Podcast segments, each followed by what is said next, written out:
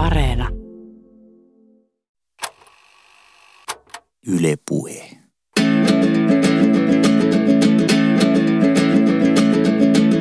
Tommi Liimatta, suuri selkkuteoria.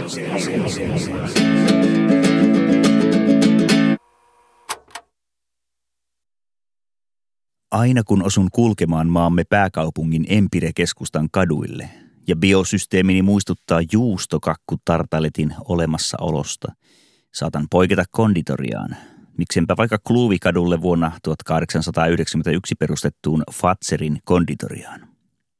Siellä imela palaa hitaasti lusikoidessani olen antanut aatosteni lentää aikaan, jolloin viereinen flaneerauskatu Esplanadi oli Esplanadi kahdella aalla. Ja tuonnempana pohjoisessa muuan nokinen ryökäläiden pesä, Sörnäinen oli Sörnäinen kahdella ööllä. Puhun sadan vuoden takaisesta Helsingistä, jossa myöskään Punavuoreen eli Rödbergiin ei kunnon ihminen askeliaan suunnannut – Kluvin Fatserilla on otollista ajatella kirja, jossa vieraillaan Kluvin Fatserilla. Siis Annis Vaanin vuonna 1916 ilmestynyttä Iirisrukkaa. Tämän koululaisromaanin päähenkilö, 12-vuotias maalaistyttö Iiris Kleve, joutuu temmatuksi tutun ja turvallisen kasvattiperheensä luota rikkaan kaupunkilaisenonsa perheeseen. Iiris pannaan Helsingissä kouluun ja hänen maalaiset tapansa herättävät ivaa ja pilkkaa kivikortteleiden porvarislapsissa. Iiris ei osaa käyttäytyä Fatserin konditoriassa. Hän on liian kova ääninen ja leveä eleinen. Hän nauraa nisusuussa ja häpäisee raisun poikamaisella käytöksellään kopeat ulkokultaiset serkkunsa, kuten kirjailija johtaa meidät näistä kaupunkilaisneidoista ajattelemaan. Iiris pahoittaa pilkasta mielensä. Hän on kovasti onneton ja kaipaa takaisin maalle. Ei hän edes ymmärtänyt entisen kotinsa olleen köyhä ennen kuin kaupunkilaisserkut ja näiden kaverit häntä siitä piikittelivät. Huis hiivattiin hienot teikutsut. Iiris voisi ajatella, jos hän käyttäisi tuhmaa sanaa. Mutta ei Iiris käytä edes ajatuksissaan, koska hänen sydämensä on kultaa. Iiris Rukka on melodramaattinen tuhkimotarina, kun Iiris on vihdoin löytänyt kaupungista kunnon tyttötoverin Ullan – jonka kanssa on turvallista olla. Ullapa sairastuu lavantautiin ja kuolee. Kun kaikki on synkimmillään, saapuu Enon tykö yllätysvieras. Nimittäin Iiriksen isä, Henrik Kleve, maailmankuulu viulutaiteilija, jonka kaikki luulivat iäksi kadonneen. Isä vie tyttärensä pois kaupungista, takaisin tämän rakastamaan kotimökkiin, jonka isä on ostanut takaisin. Iiris palaa maalle joitakin kovia kokemuksia rikkaampana, silti perusviattomuutensa säilyttäneenä. Hän ei unohda iltarukousta ja syksyllä hän jatkaa koulunkäyntiä. Kun Edwin Laine teki kirjasta vuonna 1962 elokuvan nimellä Pikku Suorasuu, Iiriksen isä näytteli Tarmo Manni, siis mahdollisimman epäsovinnainen tyyppi, joka omassa yksityiselämässään härnäsi aikalaisiaan puhein ja tempauksin. Maailmallisessa Henrik-isässä ja kokemattomassa Iiristyttäressä on yhteistä hyväsydämisyys. Matala-otsaisen porvarisperheen mielestä on enemmän kuin kyseenalaista, että Iiriksen isä on ammatiltaan esiintyvä taiteilija. Sen vielä voisi sulattaa, jos tämä soittaisi viulua kaupungin orkesterissa. Sellaisia konsertteja kunnon ihmisetkin mielellään kävivät kuuntelemassa. Hyvä sentään, ettei instrumenttina ole harmonikka, joka oli selkeästi luotu tahdittamaan markkinoiden ja nurkkatanssien irstautta. Mutta viulu. Viuluhan on oikeastaan haitariakin katalampi soitin. Viululla taipuu niin salonkien poloneesi kuin sopimaton tanssinumerokin. Viulu on kahden maailman kurkistuskappale. Viulisti pääsee todistamaan tilanteita, joita hieno ihminen ei halua edes ajatella – Iiris Kleve on viattomampi kuin helsinkiläiset ikätoverinsa, nuo ajatusmaailmaltaan jo turmeltuneet ja siksi vanhemman oloiset lapset. Iiris on moraalisesti oikeamielinen, uskollinen ja epäitsekäs, tiedottomasti viisas, eikä hän osaa luontaisesti valehdella. Iiriksen edustama tyyppi istuu pitkälle alkuperäiseen jalon villin määritelmään. Liikasivistys ei ole ehtinyt himmentää hänen sielunsa kultaa. Jalovilli on ollut sivistyneistön hellimä käsite, jota yhtenä ensimmäisten joukossa hahmotteli roomalainen kirjailija Takitus. Hän julkaisi vuonna 1998 ajanlaskumme alun jälkeen teoksen Germania, jossa varoitteli maanmiehiään vitaaleilta germaaneilta, eikä suotta. Pohjoiset germaaniheimot olivat taistelleet roomalaisia vastaan jo toista sataa vuotta, usein voitollisesti. Sen sijaan germaanisten heimojen pohjoispuolella asuvia fennejä Takitus ei pitänyt Rooman valtakunnalle uhkana. Nämä suomalaisten tai saamelaisten esivanhemmat, kun olivat hänen mukaansa köyhiä ja oppimattomia metsästäjiä ja kalastajia, joilta puuttui ymmärrys suunnitelmalliseen maanviljelykseen ja kestävään rakentamiseen. Pohjoiseurooppalainen fenni, jollaista takitus ei ollut milloinkaan itse kohdannut, oli välimerellisestä näkökulmasta jalovilli – alentuvasti romantisoitavissa, kun omaa käsitystä ei varmasti joutunut tarkastamaan. Fenni oli luonnontilaisena kasvanut, viaton ja oppia saamaton, kovakalloinen, mutta autuas. Hän tyytyi siihen, mitä oli, kun paremman toivominen oli kuitenkin turhaa. Fenni-nimestä on johdettu Fennia ja Finlandia, mutta itse Fennin taustalla voi olla vanha saksan sana, joka tarkoittaa etsiskelyä, viitaten keräilytalouteen – joka oli vallalla aikana ennen maanviljelystä eli paikalleen asettumista. Vai johdettiinko Fenni sittenkin saksan sanasta finden, löytää? Kuten Pablo Picasso sanoi, hän ei etsi, hän löytää. Suomalainenkaan ei etsi, suomalainen löytää, di finne finden. Jalo Villi ei viljele, mutta löytää jotain syödäkseen. Hän on jumalien suojeluksessa. Luonnontilainen villi harjoitti lakkaamatonta kamppailua luonnon kanssa, yrittäen taivuttaa luontoa yhteisönsä hyödyksi. Hän löysi lääkeyrtit ja laati kalaverkot, kettuansat ja oksakatokset. Sata vuotta sitten kirjailija Anni Svanin luoma Iiris oli luonnontilainen villi, jota vastaan kamppaili puolestaan sivistynyt maailma. Teekutsuilla Iiriksen poikatyttöys ja välittömyys oli moitittavaa käytöstä – mutta Svan kuvaa Iiriksen viattomuudessaan vapaammaksi kuin nuo sosiaaliset pyrkyrit, jotka uskoivat aineellisen vaurauden tuovan todellista vapautta. Sellaista liikkumavaraa, jota karkeilla Rödberin lutkilla ja lestinheittäjillä ei ollut.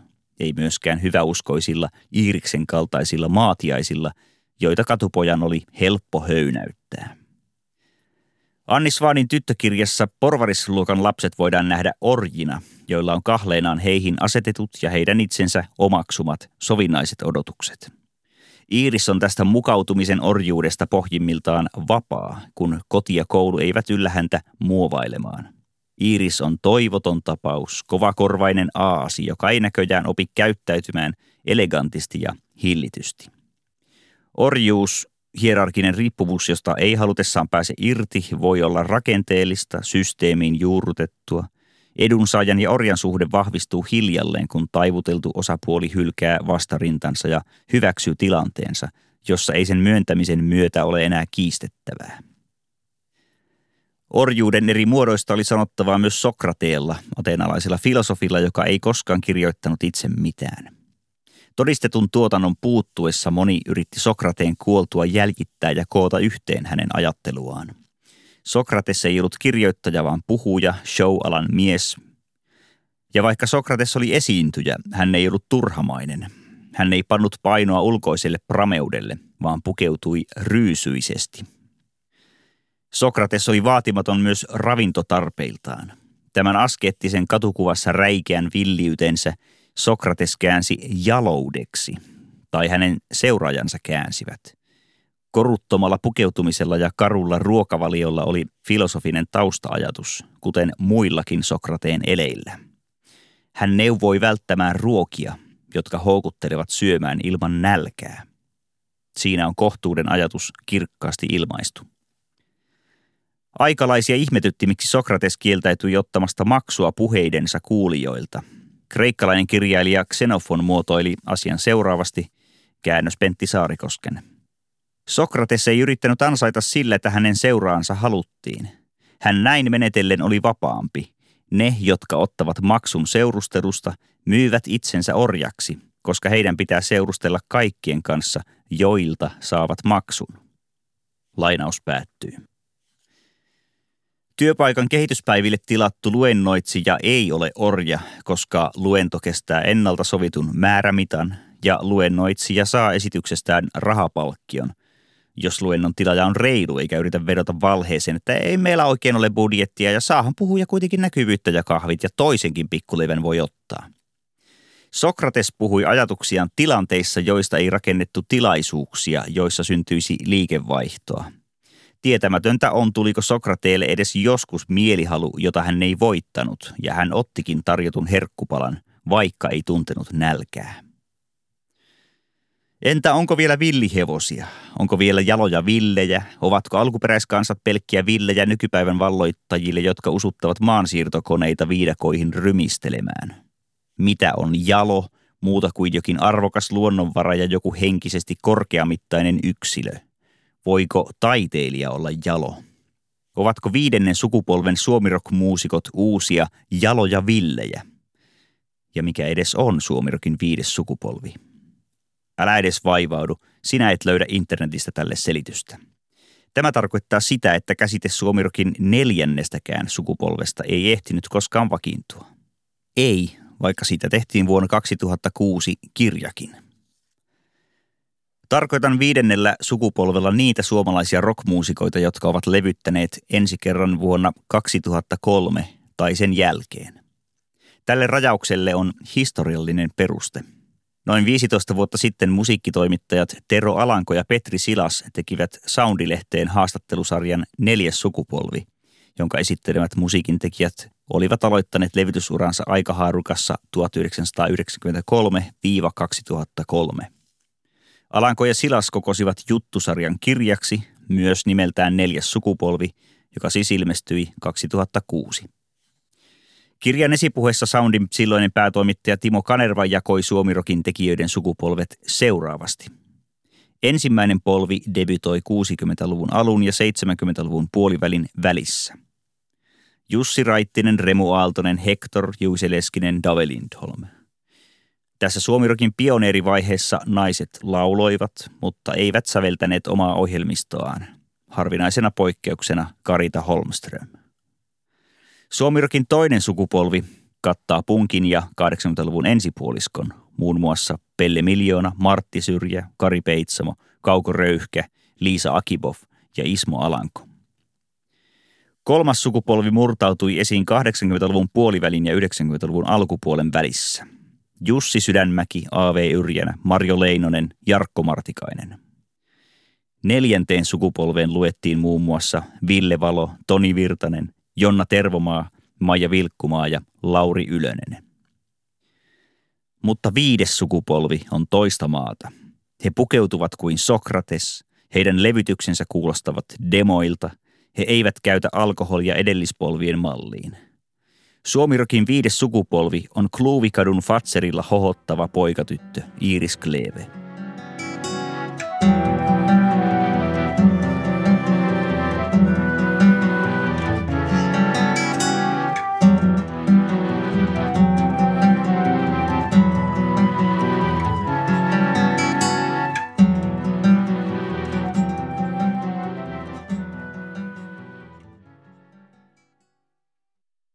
Minä olen Tommi Liimatta. Tämä on suuri serkkuteoria Yle puheella ja aiheena muun muassa Suomirokin viides sukupolvi.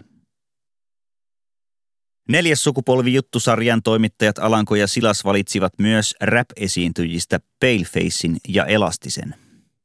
Valinta oli silloin paikallaan, mutta itse en räppäreitä enää laske mukaan, koska Suomirepin historiasta ja artisteista on kirjoitettu useampikin kirja – kun taas Suomirokin viidennestä sukupolvesta ei ole olemassa ainuttakaan kokonaisesitystä, ei kirjana eikä näemmä verkkoartikkelinakaan. Määrittelin tässä rokin niin, että siinä on kuultava sähkökitaraa. Näin ulos rajautuvat rap ja konepop, ajassamme jo paljon kitararokkia suositummat musiikin lajit. Sähkökitara vetää viivan, niin kuin Iris Kleven muusikkoisän viulu keikkui salonkimusiikin ja syntisen tanssimusiikin rajalla – Sähkökitaralla ei ole vieläkään asiaa kirkkotilaan ilman muuta, vaikka akustinen kitara on jo kauan kuulunut rippigospelin soittimistoon ja sähkökitara gospel rock yhtyeiden koulukeikoille. Sähkökitara voidaan hyväksyä seurakuntatilaisuuksien säestyssoittimeksi, kun volyymi on alhainen ja ilmaisu siten suitsittua, ettei kuulijan ajatus harhaudu aistiilojen alueelle. Rock eli kitaramusiikki ei ole kuollut, sen hengitys ei sanottavasti rohise, mutta yhä vähemmän on uusia yhtyeitä, joiden esiintymispäivään kuuluu suurelta osin isojen ja painavien instrumentti- ja äänentoistolaatikoiden roudaus ja tuntikausia kestävä pystytys ja kytkentä. Sähkökitaramusiikissa on pienin mahdollinen yhtyeen muoto ollut trio, kitarabasso rummut, mutta konepopin puolella on yleistynyt duo-kokoonpano, esimerkiksi läppäri ja koskettimet. Näin kevyt laitteisto kulkee helposti lähiliikenteessä ja junassa – Eräät konepop-solistit tuovat mukanaan vain muistitikun ja ojentavat sen miksaajalle. Tikulta soi tausta, jonka päälle artisti laulaa. Ainakin yhdessä suhteessa sähkökitara on elävyydessään ylivoimainen soitin. Ei siksi, että kitaralla voi improvisoida mielinmäärin, myös syntetisaattorilla voi uida tuntemattomiin ja kiehtoviin maisemiin, ja vielä laajemmissa äänialoissa. Sähkökitara ei ole uloitteekkaampi soitin myöskään siksi, että sillä voi soittaa virheen, kyllä synallakin voi sormitella metsään. Ja uruista irtoaa seröriffit siinä kuin kitarastakin. Mutta sen sijaan sähkökitara voi mennä epävireeseen. Soittaminen ja kämmen hiki kuluttavat kieliä ja niiden kireys muuttuu.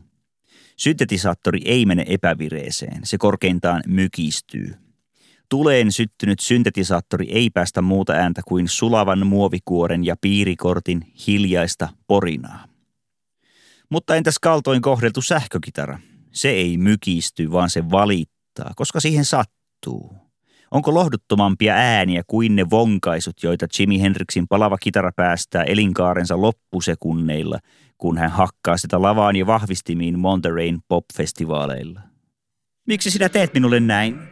Kitara tuntuu anovan. Minähän olen sinun ystäväsi. Ja viimein vahvistimen kautta kuuluu vain kitaran särkynyt, petetty, sävyttömäksi pelkistynyt ulina, niin kuin ambulanssin sireeni olisi mennyt jumiin tuottamaan yhtä pitkää säveltä, joka porautuu kalloon. Vasta viimeisillä hetkillä huomaa, että sähkökitara kuuluu ympyräsuisten heimoon, samaan kuin Edward Bunkin epätoivoinen huutaja. Improvisaatio laajentaa ohjelmistoa, mutta kielisoittimen epävire tekee sitä myös, mutta ei aikajanalla, vaan disharmonisesti. Riitaharmoniaa käytetään myös konemusiikissa harkitusti sekaan ohjelmoituna tai käsin syötettynä mausteena, ei tahattomasti. Konemusiikissa epävire on ei-toivottu vieras. Kitaramusiikissakaan epävire ei ole toivottu lisä, vaan seuraus kovakätisestä soitosta – muuttuja, joka on hyväksyttävä osana valittua ilmaisumuotoa. Lisäjännitystä tuo se, että soittimen kieli on venytettynä ja hakattuna katkeamisaltis. Kun kieli katkeaa tärkeän keikan tärkeässä kohdassa, on kuin intiimihygienia pettäisi. Jos mukana ei ole varakitaraa, kitaristi joutuu pujottamaan soittimeensa ehjän kielen yleisön edessä muun yhtyeen parhaansa mukaan paikatessa, jottei esitykseen synny odottelua ja tyhjäkäyntiä. Tämä voi olla kiusallista, mutta se on käännettävissä voitoksi. Yleisö tulee keikalle yllättyäkseen ja kielen katkeaminen voi olla se hetki, joka murtaa jään ja keikka saa uuden nousun. Odottamaton kommellus ja siitä selviäminen tehoaa aina yleisöön. Esiintyjän osaamista ei mitata siinä, miten hän suoriutuu opetelluista tehtävistä, vaan siinä, miten hän selättää ongelmat reaaliajassa – Osaaminen sivumennen sanoen on yhtä rasittava ilmaisu kuin haasteellinen. Kun ei kehdata suoraan sanoa, että olen työssäni järjettömän hyvä, se kierretään puhumalla osaamisesta. Ja kun joutuu ottamaan puheeksi oman kyvykkyytensä, takana on kriisitilanne. Kun puhutaan omasta osaamisesta, ei itku ole koskaan kaukana. Koin, että osaamistani vähäteltiin. Millaista siis on viidennen sukupolven suomirok eli musiikki, jossa käytetään epämuodikasta sähkökitaraa? Ja missä on sähkis, siellä on rummut ja bassokin, paitsi kun ei ole. Maustetytöt on sähkökitaristin ja kosketin soittajan duo. Ohjelmistonsa ja asenteensa tähden maustetytöt voidaan laskea rockmusiikiksi ja viidenteen rockia soittavaan polveen. 15 vuoden takaiseen Soundilehden neljäs sukupolvi sarjaan ei aivan ehtinyt Risto Ylihärsilä – koska Risto Yhtyeen debyttialbumi ilmestyi vasta vuonna 2004, joskin Ylihärsillä oli tehnyt kukkayhtyessä singlen jo vuonna 2000. Ylihärsilän ansioluettelo ei ollut juttusarjaa tehtäessä vielä pitkä tai huomattava, mutta tilanne muuttui nopeasti heti syksyllä 2006, jolloin ilmestyi sekä neljäs sukupolvikirja että Riston kakkoslevy Aurinko, aurinko, bla bla bla. Tämä albumi on sittemmin julistettu klassikoksi, muun muassa 2000-luvun kolmanneksi parhaaksi levyksi Soundin suuressa kriitikkoäänestyksessä vuonna 2019. Mutta kyllä aurinko, aurinko, bla bla blaan arvo huomattiin jo sen ilmestyessä. Sellaiset kappaleet kuin Diskopallo ja Rakkauden rock iskivät yleisöihin Riston kotikentällä Tampereella ja myös muissa yliopistokaupungeissa – Risto-yhtiön musiikki räyhäsi olematta punkkia ja svengasi olematta soulia. Kappaleet venyivät keikoilla kymmenenkin minuuttiin ja laukkasivat vaivattomasti, koska Riston jäsenet olivat kylliksi muusikoita, paitsi toteuttamaan visionsa, myös eläkseen hetkessä. Ylihärsilän sanoitusten rooli minä oli mielenterveysongelmainen svengailija, jolla oli suuri libido, pieni itsesuojelun tarve, vaihtelevan kokoinen ego, naama liian lähellä ja valmius omien harhojen sanallistamiseen. Paketin viimeisteli ylihärsilän intensiivisen pelottava esiintyminen. Hän roikkui koskettimiensa päällä, kuin hänen olkapäistään olisi kulkenut siimat esiintymislavan kattoon. Hän läiski sormiota koko kämmenillä ja sai sen ihmeen kaltaisesti kuulostamaan itsensä Stevie Wonderin klavinettityöskentelyltä. Ja huusi – ilmoille niitä horjahtaneiksi hiottuja tekstejään, jotka innokkaat kuulijat Suomen eri puolilla osasivat pian ulkoa. Kaiken tapahtuneen valossa on ilmeistä, että Ristosta tuli Suomirokin viidennen sukupolven isä – Risto-yhtyeen musiikki murtautui ainakin hetkellisesti pieniä indie-piirejä laajemmallekin ja biisintekijä Ylihärsilä tuli näin tietämättään piirtäneeksi esteettiset suuntaviivat, joita monet hänen jälkeensä tulleet laulunkirjoittajat ovat halunneet seurata. Riston jälkeinen uusi rockmusiikki suosi minämuotoisia, vaihtelevan asteisesti tärähtäneitä lauluja, joissa viitataan masennuslääkkeisiin ja harhoihin – ja samalla etsitään kylmästä maailmasta mieltä ja lämpöä, jotain rehellistä ja luotettavaa, eikä unohdeta kuitenkaan irrotella. Risto Ylihärsillä oli uudenlainen hybridi, sanoittajana ja esiintyjänä posketon tragikoomikko, mutta lisäksi taitava muusikko, jolla soittotekniset ja mielikuvituksen rajat eivät aivan heti tule vastaan – Viidenteen polveen mahtuu ajallisesti myös Paula Vesalan ja Mira Luodin PMMP-yhtye, joka levytti vuosina 03-13. PMMPn kolmas albumi Leskiäidin tyttäret ilmestyi samana vuonna 2006 kuin Riston läpimurtoteos, ja se on paitsi taiteellisesti kypsä työ myös asenteellisesti rohkea ja tabuaiheita kaihtelematon siinä missä hulluutta terävästi artikuloiva Ristokin – PMMPssä vivahti myös punk, mutta Riston tavoin PMMP kykeni laajentamaan ilmaisupalettiaan kauaksi pelkän energialla paahtamisen tuolle puolen. Jos Risto oli isä, PMMP oli äiti.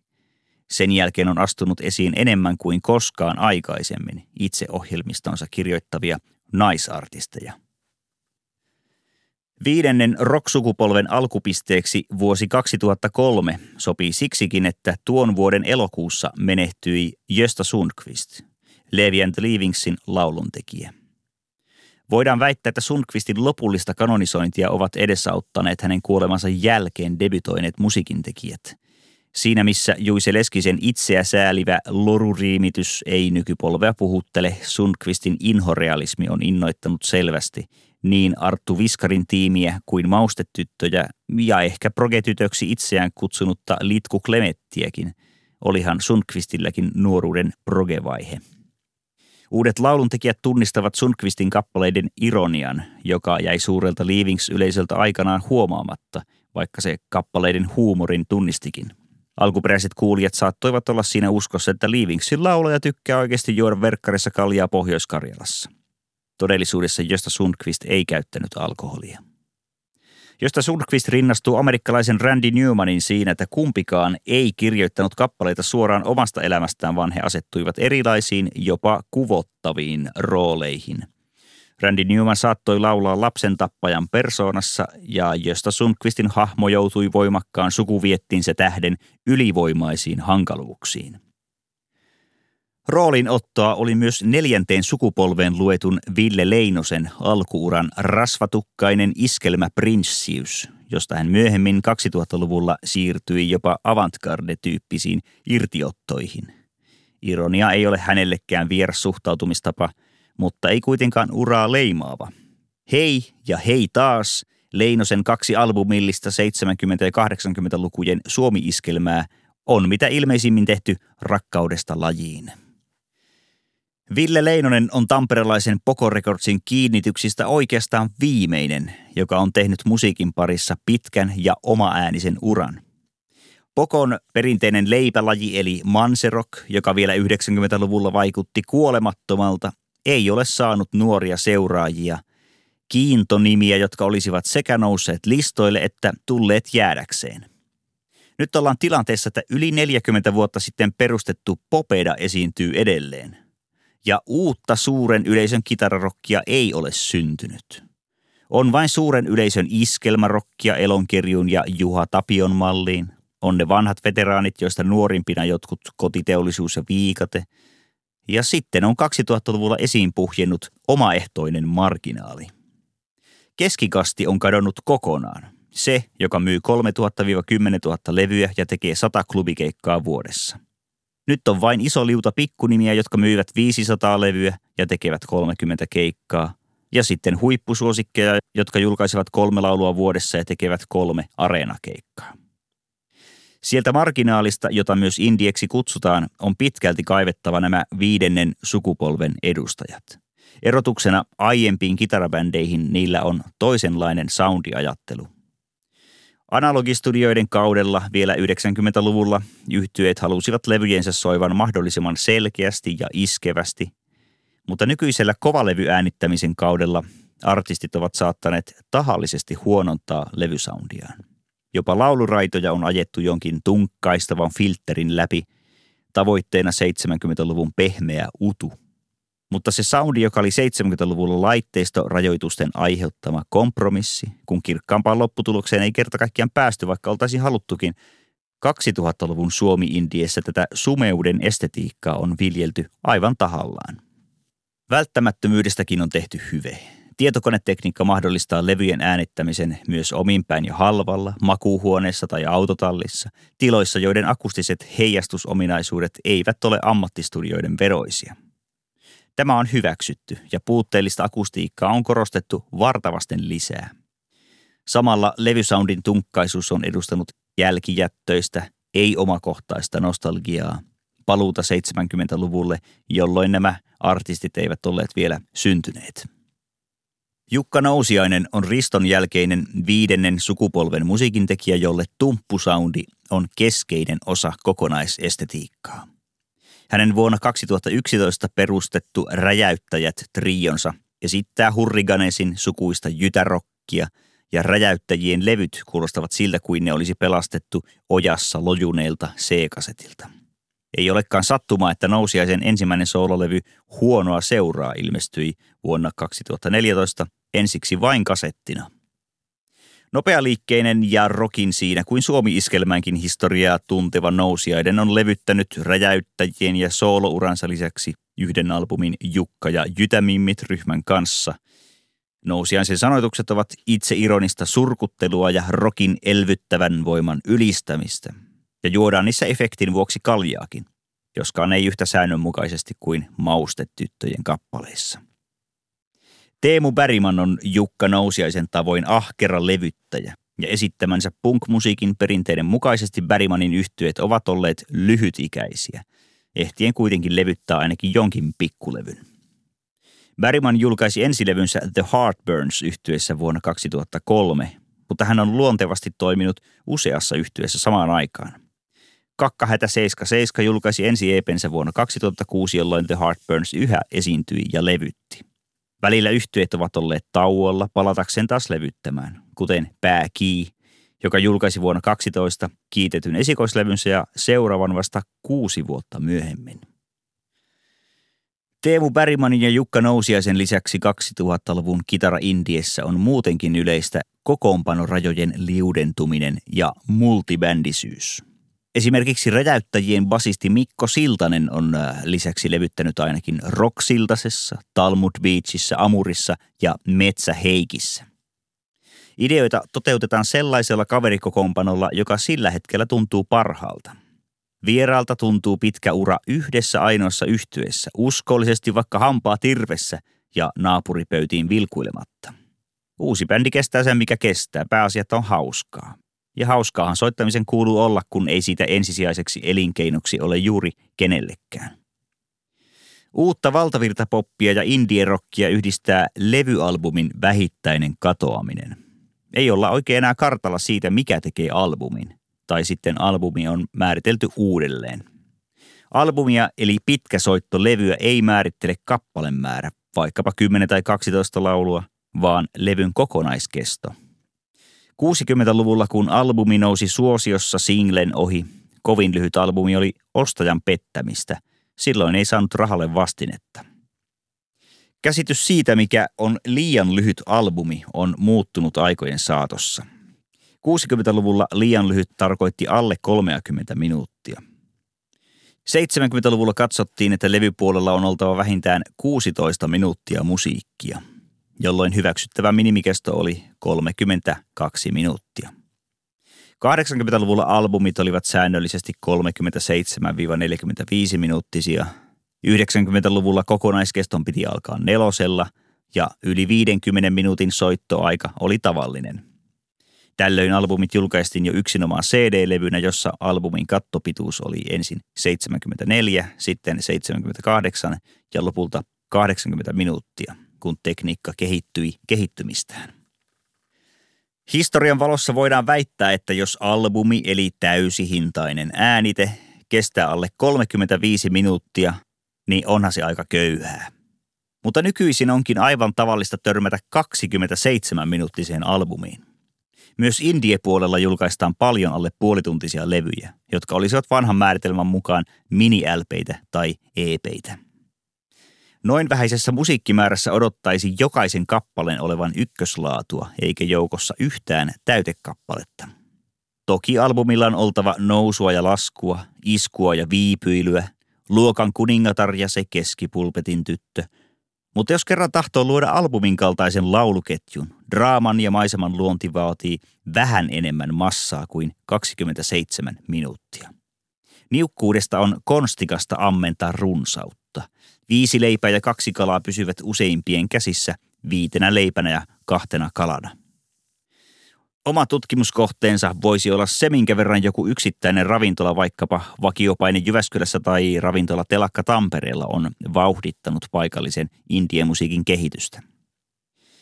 Esimerkiksi Telakka avattiin vuonna 1996 ja eri alojen taiteilijat ottivat paikan nopeasti omakseen, koska Telakalla oli paitsi baari ja esiintymislava, myös tilaussauna ja oma teatteri – Aluksi jakolinja oli se, että Tampereen rautatieaseman itäpuolella telakalla istuivat nousevan polven muusikot, aseman länsipuolella aulabaarissa ne vanhat Manserokin menestyjät. Kun aula suljettiin lopullisesti, osa sen väestä siirtyi telakalle ja rikasti näin dialogia entisestään, kun nuoret ja veteraanit osuivat nokikkain. Sanotaan, että taiteilijaravintola ei voi perustaa – mutta samanhenkiset ihmiset alkavat suosia jotakin paikkaa sijainnin, hintatason ja ilmapiirin vuoksi. Tällaisia ravintoloita on isommassa kaupungissa useampiakin. Mitä suurempi kaupunki, sitä useampi alakulttuuri siellä mahtuu pysymään hengissä.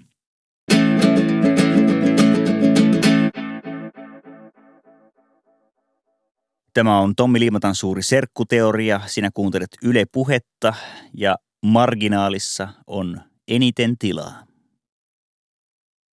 Kun uutta suomenkielistä kitararokkia yhdistää usein retrotunkkaisuus, tahallinen demomaisuus ja luonnosmaisuus, toinen merkille pantava piirre on naisten suorittama nousu tehtäviin, jotka vielä vuosituhannen vaihteessa katsottiin miehille kuuluviksi.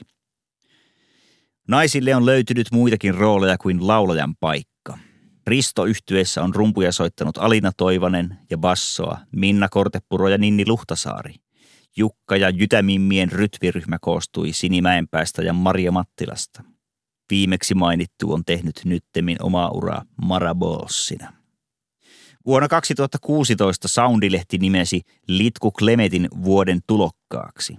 Siihen mennessä Sanna Klemetti oli toiminut muutamassakin myös levylehtineessä yhtyessä ja nyt Clemetti on julkaissut albumin vuodessa. Myös hänen levytyksensä soivat kuin villalapasen sisällä ja sanoituksissa repeilee jo ristolta tuttu kajahtaneisuus. Klemetti on hyödyntänyt myös progressiivisen musiikin muotokieltä ja minäkerronnan etäännyttämistä hullusannan roolissa. Vapautuneilla leikillä on vahva sijansa viidennen sukupolven touhussa. Viides sukupolvi poimii eri musiikkien piirteitä omiin tarpeisiinsa. Se leikittelee rooleilla, usein häiriintyneillä ja ahdistavilla, ja antaa äänen keskiverron turvaverkosta pudonneille, ja tekee sen vielä karnevalistisen hillittömästi, ei saarnaten tai ahdistuneesti. Suhtautumistapa on puolivoittoa. Tätä musiikin tekijäpolvea yhdistää vielä nuhjuisuuden jopa rumuuden estetiikka. Päälle löydään isän kauhtunut verkkatakki, joka ei istu eikä ilahduta silmää, ei isänkään silmää. Kun entisajan rocktähdet pukeutuivat näyttävään kosiovormuun, nyt ei yritetä enää tehdä edullista vaikutelmaa ulkonäöllä, ainakaan rokkinahkalla tai muotikuteilla, saati sillä sovinnaisella tavalla, jolla lapset puetaan luokkakuvaan. Tämä rumuus ei ole varsinaisesti pukeutumista.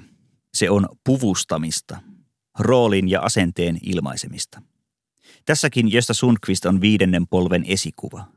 Emme koskaan unohda valkoisia tennissukkia, jotka Sundqvist veti verkkahousujensa lahkeiden päälle, varmasti erittäin tietoisesti. Hänen suuren vatsansa päällä kiristyvä jalkapalloseuran verkkatakki oli silkkaa ristiriitaa. Sen näköinen ja muotoinen mies ei vaikuta verryttelijältä ja pallon perässä hölkkäjältä, vaikka tiedämmekin Sundqvistin jalkapallorakkauden. Nuoruudessaan 70-luvulla hän roolitti itseään myös pukeutumalla naisten vaatteisiin. Poika nimeltä Päivi syntyi ajatuksellisesti jo kymmenkunta vuotta ennen kappaleen levyttämistä. Kun verkkatakki ja rekkalippis Luke yleistyi tietyissä vaihtoehtopiireissä joskus Sundqvistin kuoleman jälkeisinä vuosina – Rumaksi laittautuminen edisti kuin edistikin samanmielisten kohtaamista. He olivat ryysyisiä kuin Sokrates, ja se näytti pahalta, mutta tuntui hyvältä. Uusia kitaramusiikin tekijöitä ei ole nähty kokonaan, ketään unohtamatta. Kentän laajuus ei paljastu ainakaan lukemalla viiden suurimman levyyhtiön julkaisukatalogit, koska suuri osa tästä musiikista julkaistaan itse tai pienlevyyhtiön kautta. Pieni tai olematon mainosbudjetti ja levyjen pienet painosmäärät tuomitsevat kitaraindien lähtökohtaisesti marginaaliin. Ja kun osa musiikista ilmestyy vain digitaalisesti ja sen mainostus tapahtuu valtakanavien sijaan someyhteisöissä, vain tietäjät tietävät. Tämä musiikki ei ole vaihtoehtoista siten, että se olisi todellinen vaihtoehto kimaltavalle listapopille, koska se ei pääse valtakunnalliseen soittoon kuin ehkä yhden kerran jossain radion erikoisohjelmassa – oli tämä musiikki miten jännittävää ja stimuloivaa sitten hyvänsä. Jokin voi olla vaihtoehto vain, jos se on saatu yhtä näkyvästi esiin kuin ensisijainen valtavirta tarjonta. Kun näin ei ole, kuluttaja ei pääse suorittamaan puntarointia ja valintaa. Hänelle näitä lukemattomia indie-artisteja ei silloin ole olemassakaan. Eleet ovat aina ylhäältä matkittuja, ajatteli Peter von Bach. Viidennen suomirokkipolven muusikot matkivat aluksi esikuvian siinä kuin muutkin, kunnes oma oleminen asettui radalleen. Lajin hallinta ei ole sitä, että taitaa sormitukset kaikkiin aiempien lajin kehittäjien kuvioihin, mutta ne kuviot on kuitenkin hyvä tietää. Jos ei muuten, niin osatakseen niitä välttää. Laji kaapataan omaksi välineeksi ja tehdään sen puitteissa jotain omaa. Silloin se voi olla jotain uutta. Jos rokilla haluaa tänään herättää pahennusta, se voi olla vaikeaa. Laulajan eteen ei tule puukkojannu vaatimaan tangoa, koska rockibändit eivät enää kierrä tanssilavoja. Raivostunut talomies ei ryntää sammuttamaan pääkytkimestä sähköjä, soittajia ei raasteta alas lavalta. Yhtyeen esitys voi olla huono tai lattea, mutta ei liian rohkea. Lavalla riisuutuminen ei kauhistuta, se vain tympäisee. Kotona äiskä kokkaa metallikan teepaidassa. Mummo rakastaa Queenia. Viidenneltä sukupolvelta puuttuu se entinen vastavoima. Opettajan, poliisin ja papin kolmiyhteys, joka jätti jälkiistuntoon, pamputti ja nuhteli. Rock on hyväksytty harrastus. Hurjaksi tarkoitettu esitys kutistuu hurjuuden esittämiseksi, jos kaikki paikalla olijat sallivat sen ilman muuta. Jos uusi rock haluaa esittää protestin, se käy helpoimmin, kun sulkee Mannerheimin tien. Musiikin muodossa protestiääni ei kanna sen valmiin seurakunnan yli minnekään, koska uusi rock ei soi radiossa. Jos rock ei yritä muuttaa maailmaa, se paljastaa perimmäisen porvarillisen luonteensa mukaillakseni vasemmistolaista kapitalismin kritiikkiä. Tässä mielessä vapaa, taiteellisesti kahlitsematon sielu on taantumuksellinen, jos se lentää kaiken jopa humaanin edistyshengen koskettamattomissa. Näin käpertynyt ja hermeettisesti sulkikiertoinen musiikki, joka ottaisi ravintoa ainoastaan omista ilmaisutavoistaan, herättäisi jo ärtymystä. Mutta ei vanhemmassa väessä, vaan valveutuneissa opiskelijoissa, jotka ovat perinteisesti muodostaneet indie-yleisöjä.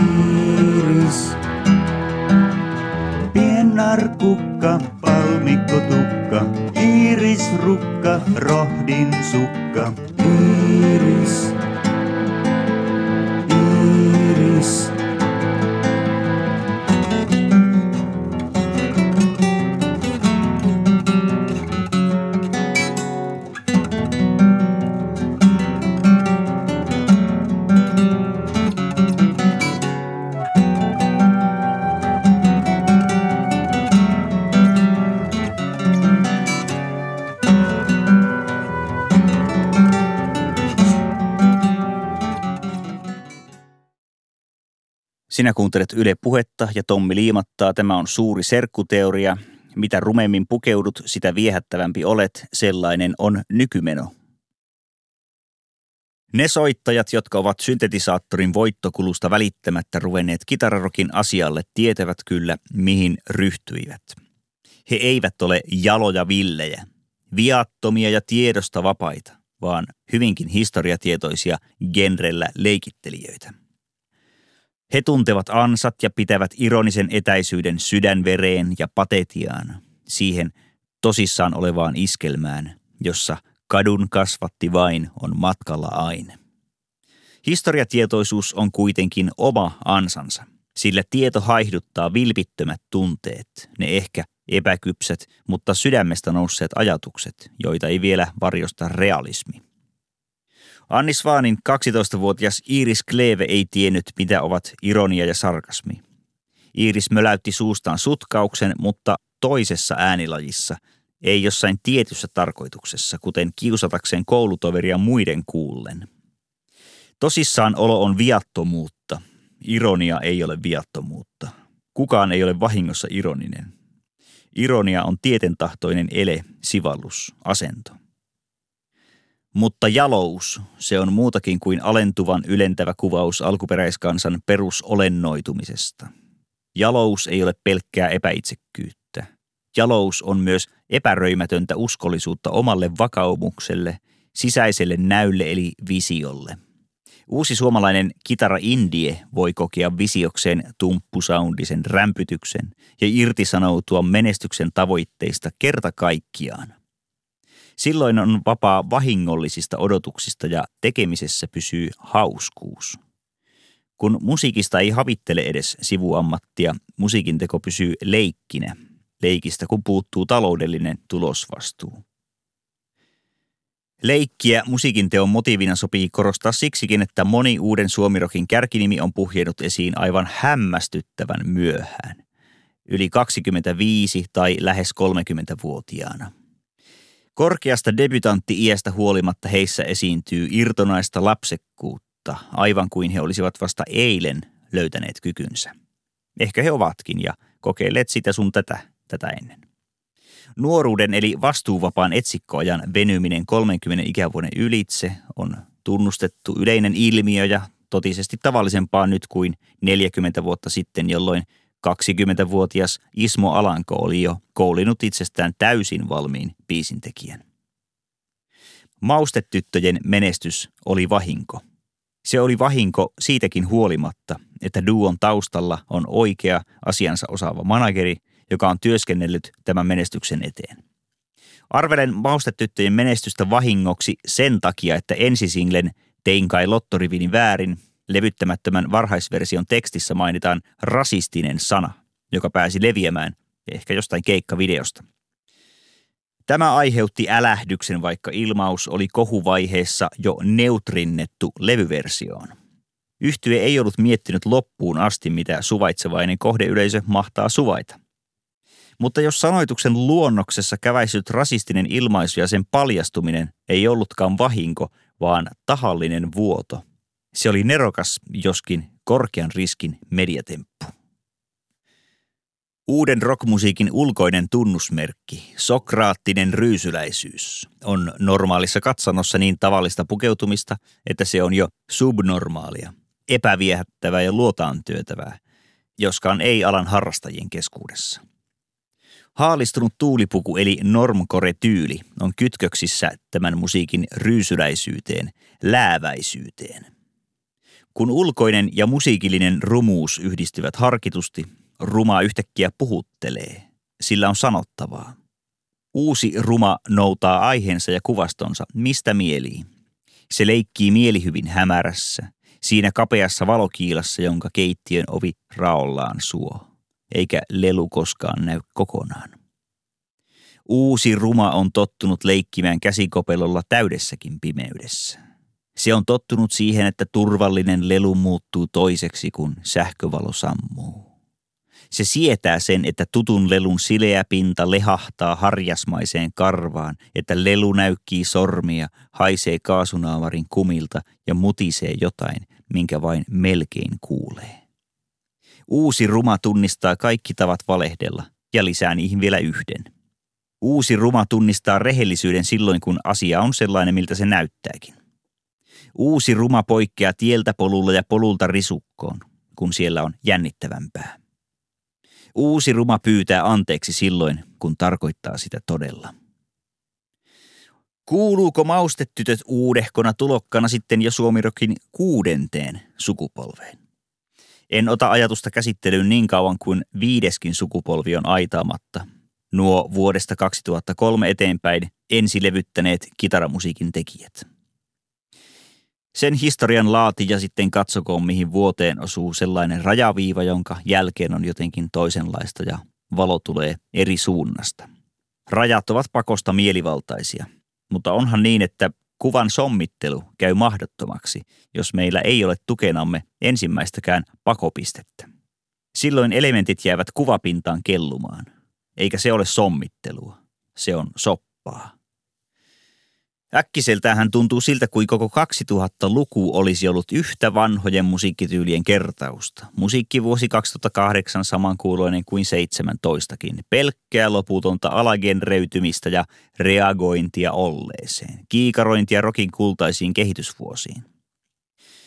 Tämä vaikutelma johtuu ehkä siitä, että parin viime vuosikymmenen musiikkikentältä puuttuu aikakautta jäsentävät keskushahmot – uudet crossover-leskiset ja vilkkumaat, joiden läpimurto pilkuttaisi aikajanaa ja näkyisi leveänä perässä hiihtäjien aaltona.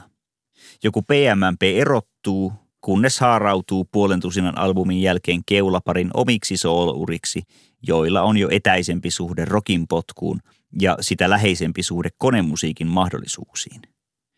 Risto Ylihärsillä yhtyeinen on mielestäni tällainen keskushahmo, mutta vain indie-puolella. Koko kansan Ristoa hänestä ei ole tullut. Tätä päivää on soolo- tai duo-ura, jossa vastuu kasautuu, mutta päätöksenteko puolestaan sujuvoituu, kun ryhmän demokratia ei ole hidastamassa päätöksiä ja tasapäistämässä ratkaisuja.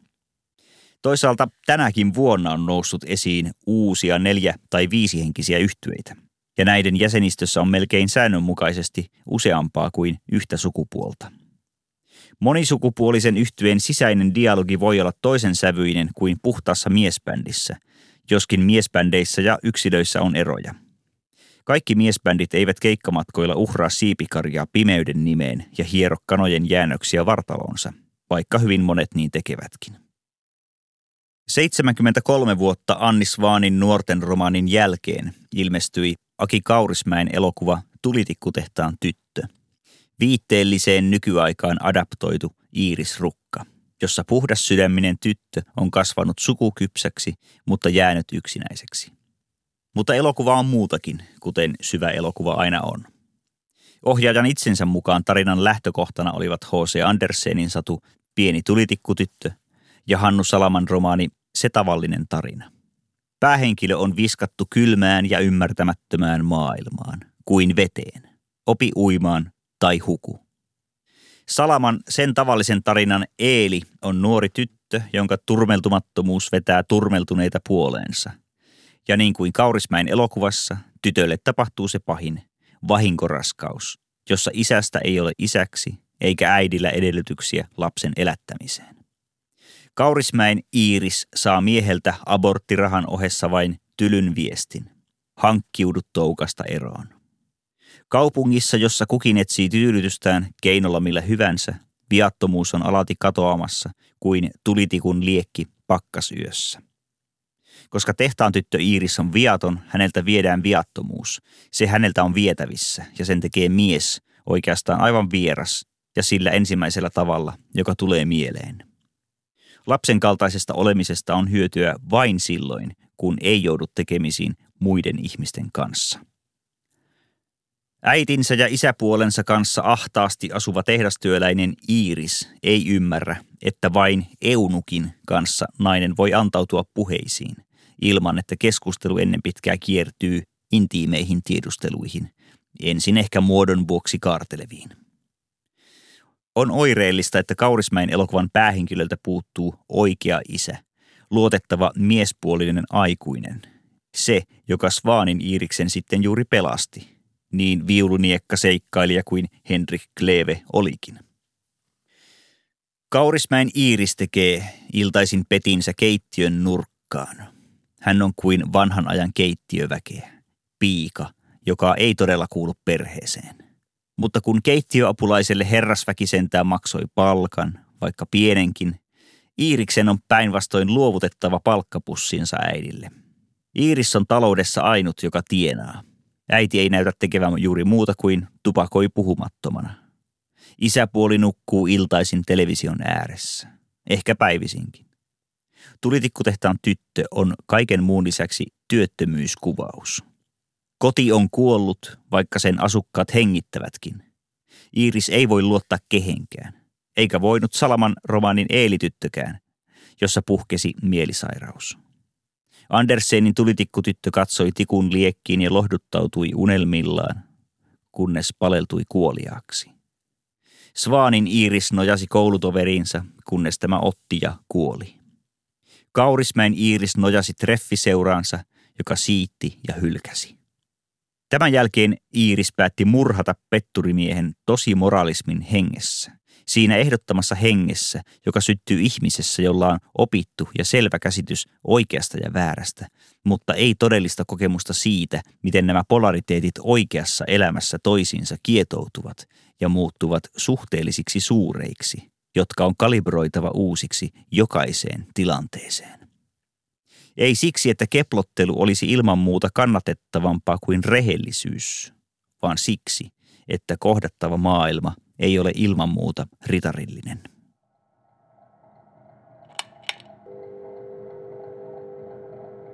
Olen ollut täällä bunkkerissa nyt 28 viikkoa. Haaveilin siitä, että olisin suomenruotsalainen, normaalipainoinen ja herkästi hohtavan hammas hymyyn syttyvä. Voisipa joku suomenruotsalainen adoptoida minut. Haluaisin viimein kokea pitkän häiriöttömän suomenruotsalaisen kesän valkoisessa pitsi huvilassa, jonka pikkuruutuiset kuistilasit tärisevät. Kun mamma aivasta ja sen jälkeen jyrkästi kiistää aivastaneensa. Minä hänen aivasta, mamma sanoisi.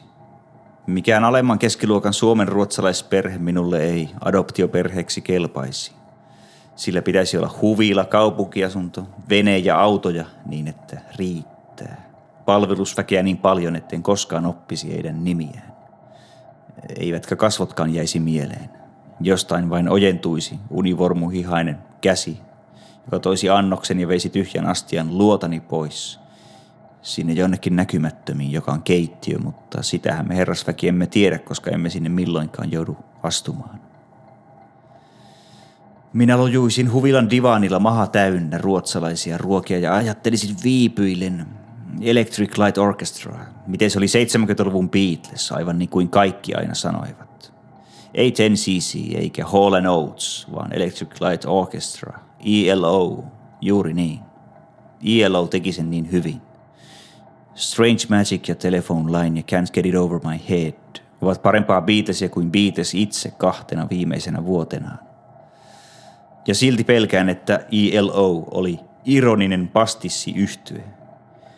Jeff Lynne kirjoitti hitit tahallaan rakkaudesta korkean listasijoitukseen. Hän sijoitti viulunousua ja kuoroa strategisesti oikeisiin paikkoihin. Ja yllätyksiä hauskojakin, matkan varrelle, jotta kappale kestäisi toistuvaa kuuntelua. Jeff Lynne tiesi, miten saavutetaan kuulijassa maksimaalinen tunnevaikutus. Ne hitit loistavat valoa, mutta se valo on säkissä ikkunattomaan mökkiin tuotua valoa. Sitä ei oikeasti ole olemassa. Electric Light Orchestran kaunis kamaripop soi pinnalta lämpimästi, mutta jossain on reikä, josta vetää ja viima löytää tiensä shaalin alle. Niin käy, kun tunne on tahallisesti kappaleisen tuotua ja järjellä tuotettu. Nyt joku koputtaa. Menen bunkkerin lattialle ja teeskentelen nukkuvaa.